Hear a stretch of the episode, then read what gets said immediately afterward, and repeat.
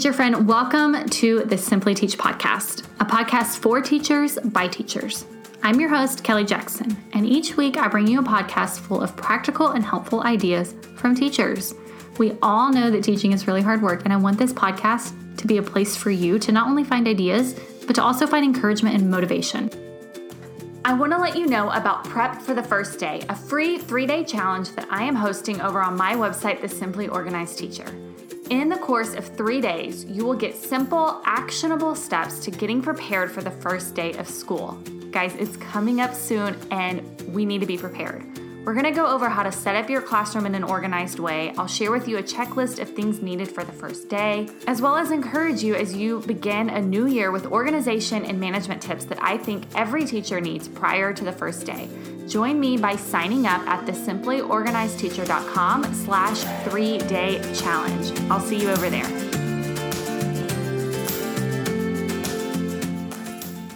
Hey there, teachers. You are listening to episode number 47 how to handle consequences and discipline with your kiddos. I am all for positive behavior and positive reinforcement. Kids crave that positive feedback, so I want to be intentional about giving it to them frequently. But sometimes we need to hand out some consequences. Sometimes our kids need to be disciplined and we need to be confident in what we're doing when we hand out consequences. Kids are smart and they can tell when you're not being genuine or won't follow through. My mom, as all wise moms do, has given me tons of valuable advice over the years. But the one piece that I remember most, in relation to teaching at least, is to start off strict and loosen up as the year goes on. The best piece of advice she's given me, not related to teaching, is always buy it, you can return it later. so, yeah, that maybe gets me in a little bit of trouble with my husband. Anyways, back to her piece of advice for teaching start off strict and loosen up as the year goes on. And I couldn't agree with that philosophy more. Our classroom is a community, and the kids are a part of that community. They should be a part of making decisions and developing the classroom culture. They should be leading the learning, but they also need to understand that at the end of the day, you are the teacher, you're the adult, and you have the final say. They need a healthy respect for you. I think of this kind of like in my Christian faith and my relationship with God. I love God and I know He loves me, but I have a healthy respect for Him. I know when He is lovingly redirecting me and giving me consequences. And we need that same deal of healthy respect with our kids. That comes from establishing boundaries, expectations, and handing out consequences when they don't meet those boundaries or expectations. Now, I would always suggest to go positive before negative, and here's what I mean by that. One time I had a really difficult class, and my principal came in to observe me and provide support. He counted the number of times I called on this certain student or redirected him. I think it was like six or seven times in this 45 minute observation, which honestly I was a little bit annoyed because normally I have to call on him like 13 or 15 times. And so the fact that he wasn't being as terrible of a kid when the principal was in there, you know, kind of annoyed me. Anyways, six or seven times, it doesn't seem like a whole lot, right? But my principal told me that I needed to give him three times the amount of praise as I do redirections. That means in that same 45 minute period of time, I should have praised that kid at least 18 times. Can you believe that? That's a lot. But once I learned that strategy, it became really, really easy to implement. Anytime I saw that kid, especially that kid, doing something positive, I reinforced it. Thank you, Jane, for turning in your paper. Claire, I love the way that you're writing so neatly. Thank you, Cameron, for getting in line quietly. I noticed Stephen is waiting quietly to be called on. Stephen, what is it that you wanted to share? Those were actual things I would say to my kids.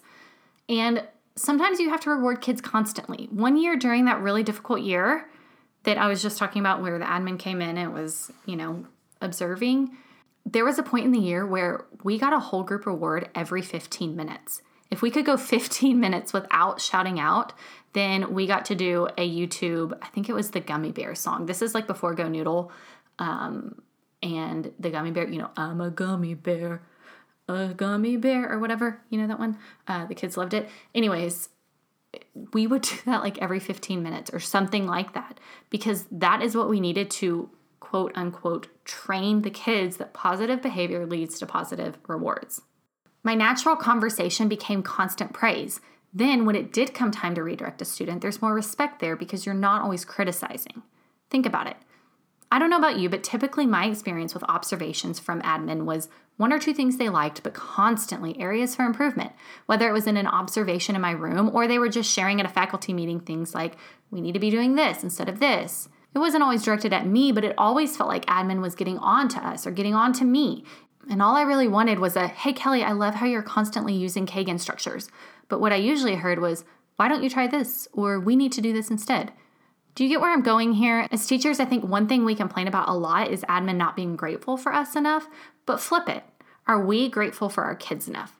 Do we spend more time praising them and telling them what they're doing well, or do we spend most of our time correcting them and telling them what they need to do better? I don't know about you, but my inner critic, social media, and all that stuff tells me that I'm not enough, I'm not good enough. I don't need more of that from others. So let's be sure to do that for our kids. Of course, there are other ways to positively praise your kids. You can do it through your behavior management plan. I would say a whole group and a small group behavior management plan plus consistent praise should be adequate for positively reinforcing your behavior. You can check out episode number 11 for must have behavior management plans to learn more about that, and episode number, I believe it's 36, which is my classroom economy that I used for my positive reinforcement behavior management plan. Now let's get to the meat of this whole discussion we're having consequences. The biggest thing, the biggest problem I see with teachers who struggle with classroom management is follow through. I can't tell you how many times I've seen and heard teachers correct a student, threaten a student with a consequence, tell a student that this is what will happen if they don't follow directions, and they give children so many chances. Y'all, kids are smart. They know how far they can push you. They are going to test you, they are going to push you until you reach your limit.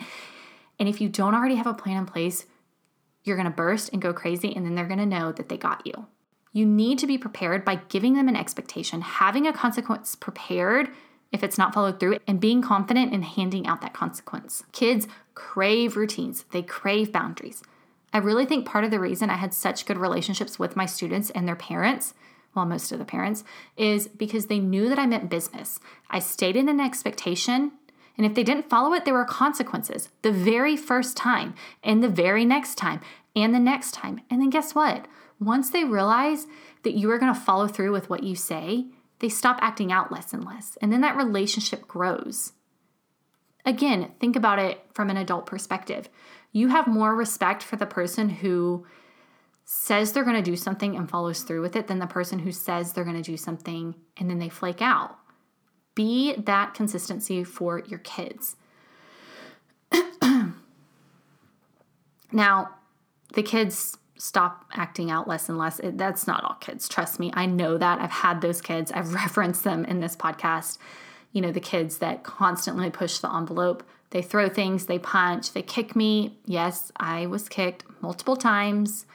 Some kids are not going to respond to your consequences, but when we talk about the class as a whole, typically this system will work well. We also have to be really intentional that our consequences match the behavior. I will absolutely not recommend making kids sit out recess and think about their behavior. This isn't to say that I've never done that. Sometimes it is necessary, but I see way too many teachers who use that as their first or second option. Sitting out recess Sitting out at recess is an absolute last resort for me, and it is never for the entire recess. A lot of times, if kids were quote unquote sitting out at recess, it was they were completing work after numerous times of being able to complete it in class, and they just weren't getting it done because they were talking or looking around or whatever. That was about the only time I would take away recess. I also don't support writing kids' names on the board or somehow drawing negative attention to a student who's misbehaving. Instead of saying, Hey, Nick, you're not walking in line correctly, I'll say something like, Sebastian, thank you for modeling how to walk in line quietly. I chose Sebastian because he's walking right in front of Nicholas. Or if you need to address the student, just walk up to them and talk to them quietly.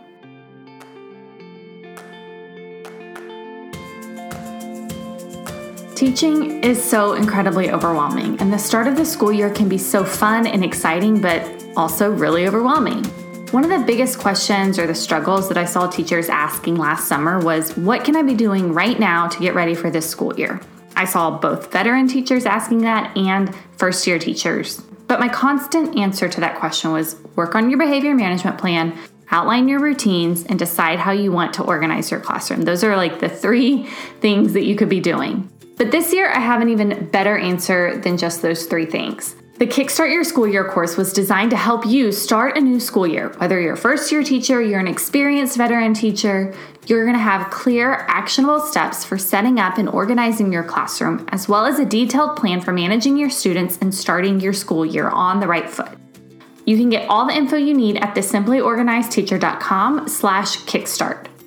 I am so pumped to finally be launching this course that has been an idea in my brain for a couple of years now.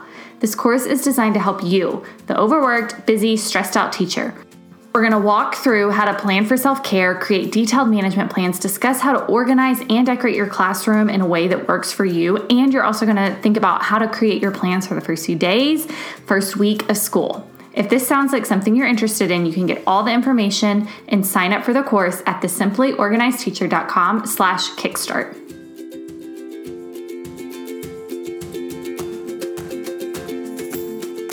Next, I want to talk about consequences for the whole group. The easiest example I can give is lining up.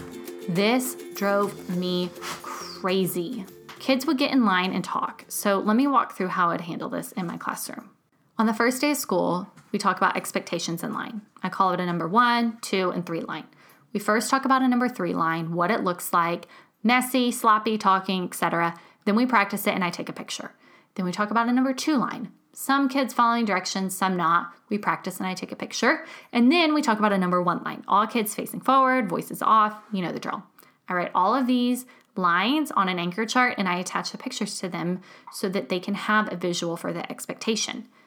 Then it's time to line up and I ask them to get in a number one line. If they get in line and begin talking, I might say, Okay, class, we're struggling with lining up. Let's try that again. Come back to your seat. Once they're all seated, we'll review the expectations and and then line up again. This will take me all of 30 seconds. Still, we line up, they don't do it correctly, we repeat the whole process again. Usually by the second time, they line up quietly. This is how I would practice the procedure and enforce it at the beginning of the year or after returning from a long break. But what about this? It's been three weeks into the school year, you're still struggling with lining up quietly. Well, that's when I would implement something like Recess Academy. Recess Academy is a practice from the book, Setting Classroom Limits, that I highly recommend. This can be done with the whole class, like this walking in line suggestion, or with individual students that need to practice a certain skill. So let me just read an excerpt from the book, and that will do a much better job of explaining it than me. All right, this book is Setting Classroom Limits by Robert J. MacKenzie and Lisa Stanzione. I don't know. Um, I'll link to it in the show notes so you can check it out. How much time do you spend disciplining your students for the predictable misbehaviors they do repeatedly throughout the week?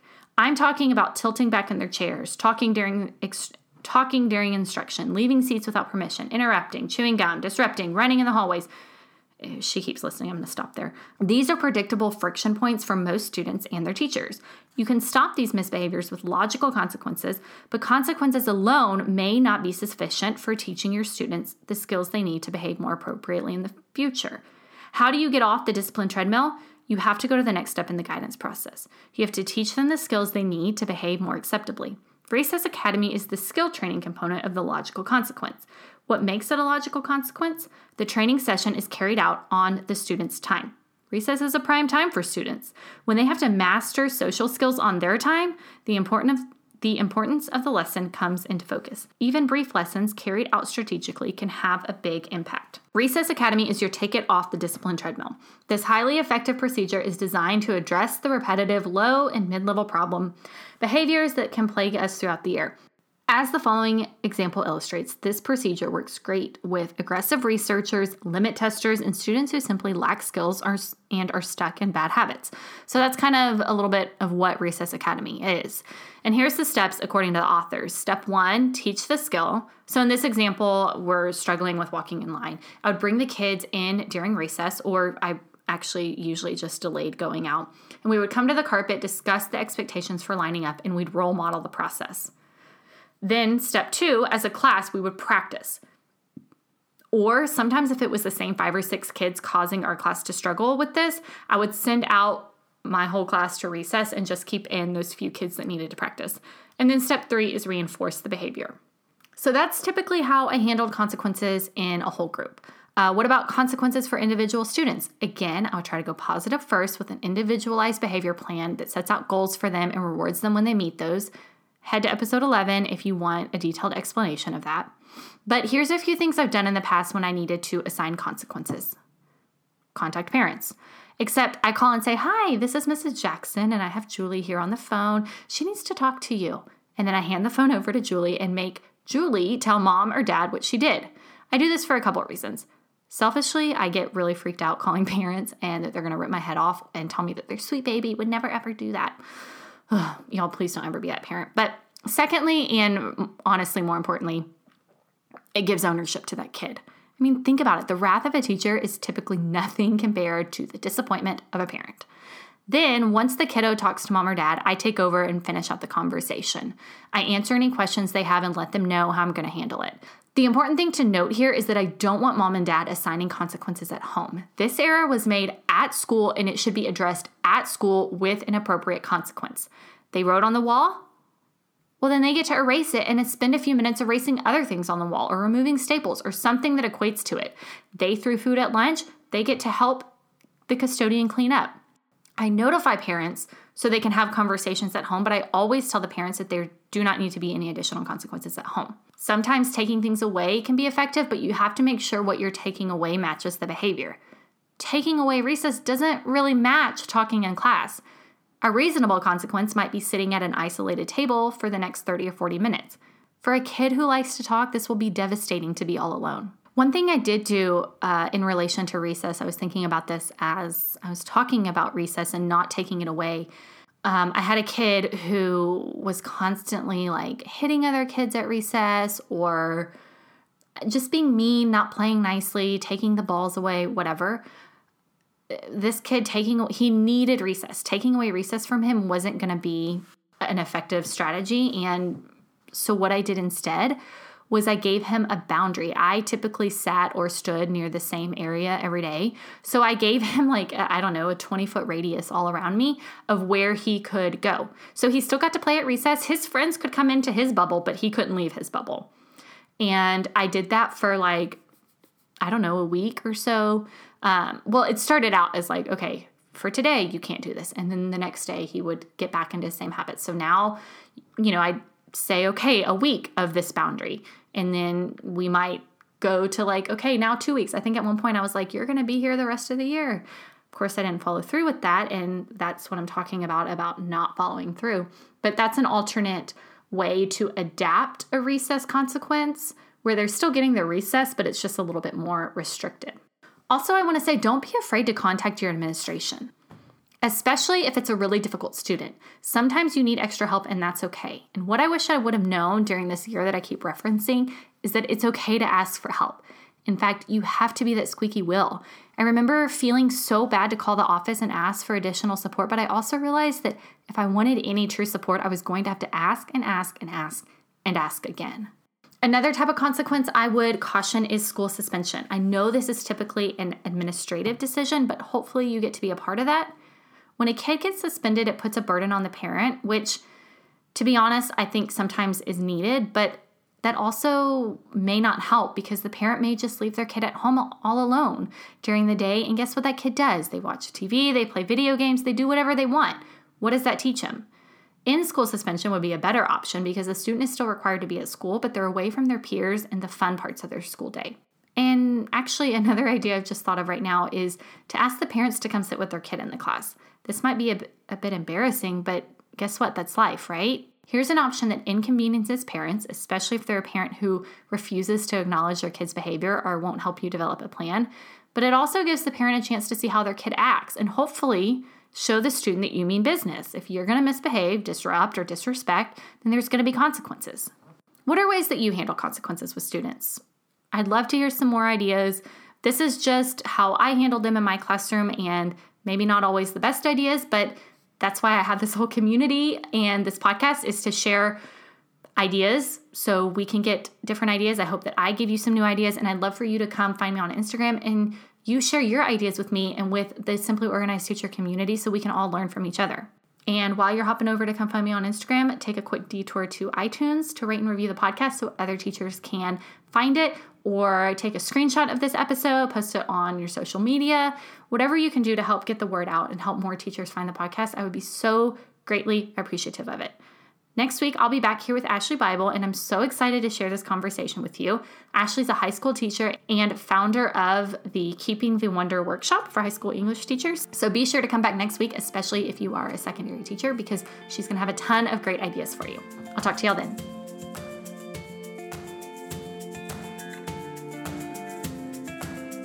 All right, I'm talking to teachers, so you already know that we have really limited time, right? I always tried to explain to my husband that when I go to work, I'm with kids for a majority of the day. So that keeps me from doing quote unquote work, which is why many times I had to stay late, go early, or even bring work home. But no one wants to do that, and y'all know I am a huge advocate of keeping work at work so you can enjoy home at home, which is why I'm really excited to share with you about Ultimate Bundles. Ultimate Bundles is a company that does all the hard work of finding great resources for us. Basically, they choose a topic like productivity, photography, healthy meal planning, all sorts of topics, and then they scour the World Wide Web for great resources. They bundle them all together and then open the bundle for sale for only a few short days at a super, super, super discounted price. Then you, as the buyer, get to gain access to tons of ebooks, online courses, printables, summits, all sorts of stuff on whatever that topic is that the bundle's about. I think I've officially purchased three bundles from them one on photography that I'm currently working through right now. I've also bought one on homemaking, which, let's be real, I'm not a homemaker, but there was some good stuff in there that I wanted, and one on blogging and working from home. This time they're launching a bundle on productivity, which, from what I hear from a lot of you, is something that you need support in. How can we make the most of our time both at home and at school so that we can keep work at work? This bundle features 46 different products. So those are ebooks, e-courses, printable planners, and packs. I think there's a summit in there, all on the topic of being more productive and using our time wisely. The value of all of these resources put together is over $1,500, but for a short period of time, it's selling for only 37, which is why I bought a couple of those bundles in the past because the price of the whole bundle and all the resources a lot of times was less than buying that one online course or one ebook. If you want to learn more about the Ultimate Bundle Productivity Bundle that's launching right now, you can head to this week's show notes for more information or bit.ly forward slash TSOT productivity. I really am a huge believer in ultimate bundles, and I would not share about them on my podcast if I didn't think the resources they created are worth your time or worth your money. If you want to ramp up your productivity and make more of your time both at home and at school, then head to bit.ly slash tsot productivity to get your bundle now. But remember, part of the ultimate bundle deal is that it's only available for a short amount of time. So head there now to grab the bundle for $37. Thank you for listening to this week's episode of Simply Teach. Remember, all the show notes, links to things we talked about, and access to the Simply Organized Teacher email list is all over my website, thesimplyorganizedteacher.com. Also, you can find me on Instagram at the Simply Organized Teacher. Guys, I want to be your social media friend. I want to interact with you, so come find me. The fun music you're listening to, that's provided by hooksounds.com.